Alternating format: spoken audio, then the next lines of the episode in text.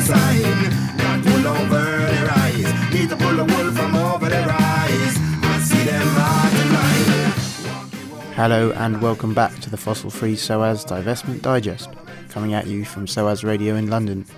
On this show, we'll be hearing from representatives from the fossil free campaigns at UCL and King's College.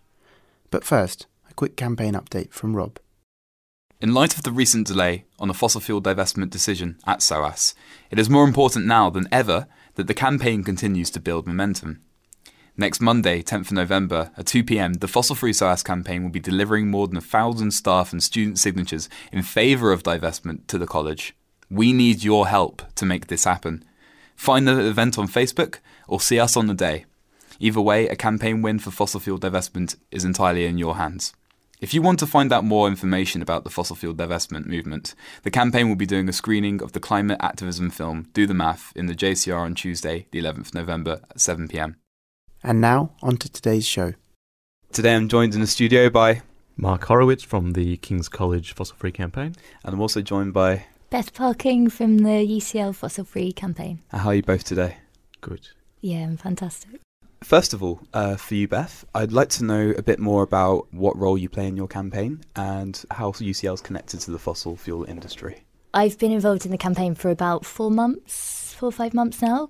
The campaign started about 18 months ago, and obviously, we're campaigning to try and get UCL to divest from fossil fuels.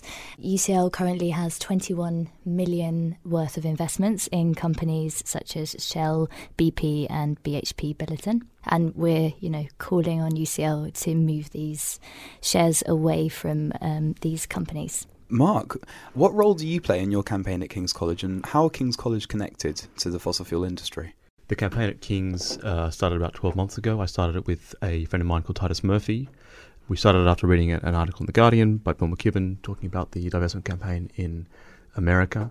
King's College at the moment, while doing lots of things to become a more sustainable university, also invests at least £8.1 million through different funds in companies like BP and Shell, as at UCL, and we are at the moment asking them to uh, sell their shares in those companies and, and reinvest in, in less destructive industries.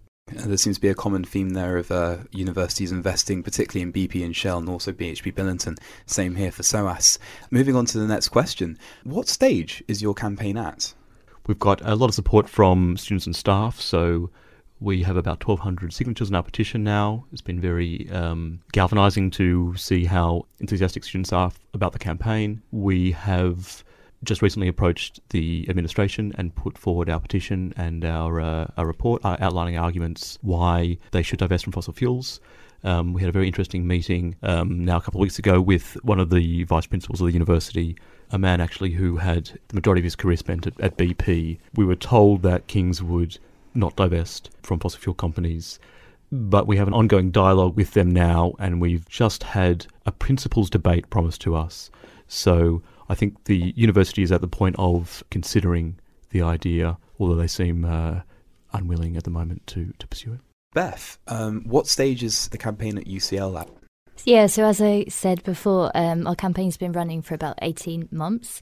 The first kind of six to nine months involved kind of a lot of groundwork. So we were going through UCL's investment portfolios and in- identifying the companies and the shares that we wish UCL to reconsider. We identified 17 companies.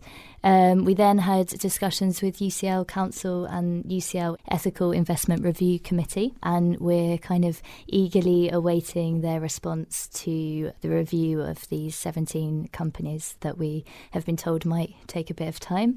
I guess in the meantime, we're building student and staff support, and yep, we're also lobbying members of the council to kind of clearly explain the current contradictions in UCL's investment portfolios. Amazing. So you're taking quite a similar approach to us at SOAS in terms of sort of negotiating with the sort of management of the college and university about these companies. Though it sounds like you're invested in a lot more companies than many universities around the UK. Is fossil fuel divestment just an environmental issue, or is it linked to anything else? Mark, would you like to answer that question? I sort of um, I'll stake my, my middle ground here. I don't consider myself to be an anti-capitalist. If there are companies that can produce profit while not causing damage to the environment or to people, then I'm very impressed. Essentially, I, I think the problem comes here is when there's a conflict between environmental and social damage and, and making money. So I think that there, there is certainly there is certainly anti-capitalist edges to this sort of campaign. I think there is people are identifying that there is a conflict between, I guess, unfettered neoliberal capitalism and environmentalism. But I'm probably uh, moderate in that sense. That if, if there were if there was a middle ground that, that led to that prevented environmental social destruction, but also allowed businesses to make money, then I'd be happy to tread that. And Beth, um, how do you feel about this issue? I guess divestment helps, you know, obviously to starve fossil fuel companies of financial investments, but at the same time, it also kind of indicates a moral shift in the social legitimacy that we give to companies. And what we're getting um, our institutions basically to say on our behalf is that it's kind of it's not okay for you to destroy the world for a profit margin and get off scot free, and we're not going to fund and profit from you doing that climate change is going to affect the planet's most vulnerable people. One of the guiding principles of UCL's investment policy is um, that it will not hold investments that conflict the aims and activities of UCL. So UCL has lots of leading research in global health and um, and also in climate change and sustainability. And so holding investments in fossil fuel industries is extremely contradictory for it. Within the mandate, it currently doesn't invest in tobacco industries because that contradicts UCL's research into cancer. So it's the same kind of contradictory goals. Why is it important that fossil free groups across London work in coordination and solidarity? Because you've got to sleep sometimes.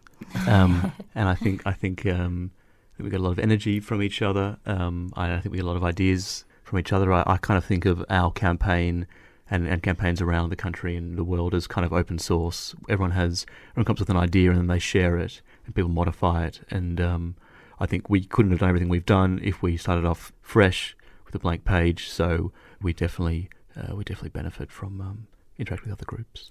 I guess all the campaigns are part of a wider movement, and we're, you know, all dominoes, hopefully, in the tower that's holding up uh, the fossil fuel industry. So, yeah, and that's why kind of a win for SOAS would be really good for um, the other university campaigns because it kind of doesn't give UCL an excuse to say no when we say, look, this has been done in other universities. You've got no excuse.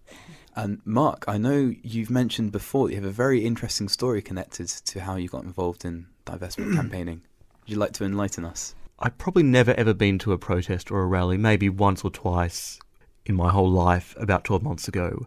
And I would have said if I was asked, was I a committed environmentalist? And the answer would have been no. I did, I did the things that I thought that I could do to to cut my carbon footprint. So I I bike rided everywhere. I ate very little meat. I I thought lentils were a fantastic addition to any meal. And at the same time, I had held shares in BP, in BHP, in Rio Tinto, and in a number of Australian miners during that period of time. And I'd always felt there was a, a tension between those two ideas. When I read about this campaign in The Guardian, I I thought it was a great idea. I understood the rationale behind it about people aligning their values with their actions. I was enthusiastic about it, as was my friend. And I said, we should do this, except I've got to tell you something first. What I kind of realised was that my cognitive dissonance in this was actually widespread. Although, although many people proclaimed they wanted to live in a sustainable world and contribute to that, they're also doing things with their money that were that were uh, counter, counterproductive to that. And so I divested my shares in the top 200 um, dirtiest companies and donated the money to our campaign. And what about you, Beth? I started feeling like all this individual change is really, really important, but maybe what we need is also system change. So, and that's what attracted me to this campaign so much because, you know, UCL has to do their bit as well as instilling all these good values in their staff and students and employees. We need UCL to kind of lead by example. If uh, listeners who are at other campuses right now across London are thinking, this is, sounds all amazing, but I don't really know how to go about setting up a campaign on my campus. What advice do you have for them? How how easy is it? How do they do it? Mark, do you want to answer that first? Sure. So 12 months ago, I had no idea what being an activist meant. I thought that might be a type of gymnastics. People and Planet have been excellent in supporting the campaign and, and throughout the UK. There's lots of resources online. It basically comes down to finding a small group of like minded people, setting up an online petition, and working out how to start to understand what your university invests in. And most universities have had freedom of information requests made for them by People and Planet. We started with an Excel spreadsheet, and from that, we've developed a campaign that has involved hundreds of students. So we're really encouraging new groups that are forming across the capital at the moment to come to our People and Planet regional gathering uh, being hosted here at SOAS on Friday the 28th of November and Saturday the 29th of November. And on the Saturday evening, we'll be having a joint climate Ceilidh. So all the fossil fuel divestment activists will be there dancing down. And with our bub- bubble suits on. I'd just like to thank my guests, uh, Mark Horowitz from King's College Fossil Free and Beth Parkin from UCL Fossil Free for joining me today. And um, just to say that um, I'm really looking forward to some joint work between the Fossil Free campaigns in the future. And hopefully, there are going to be some bright things, especially here at SOAS in the new year for fossil fuel divestment. Thank you for listening.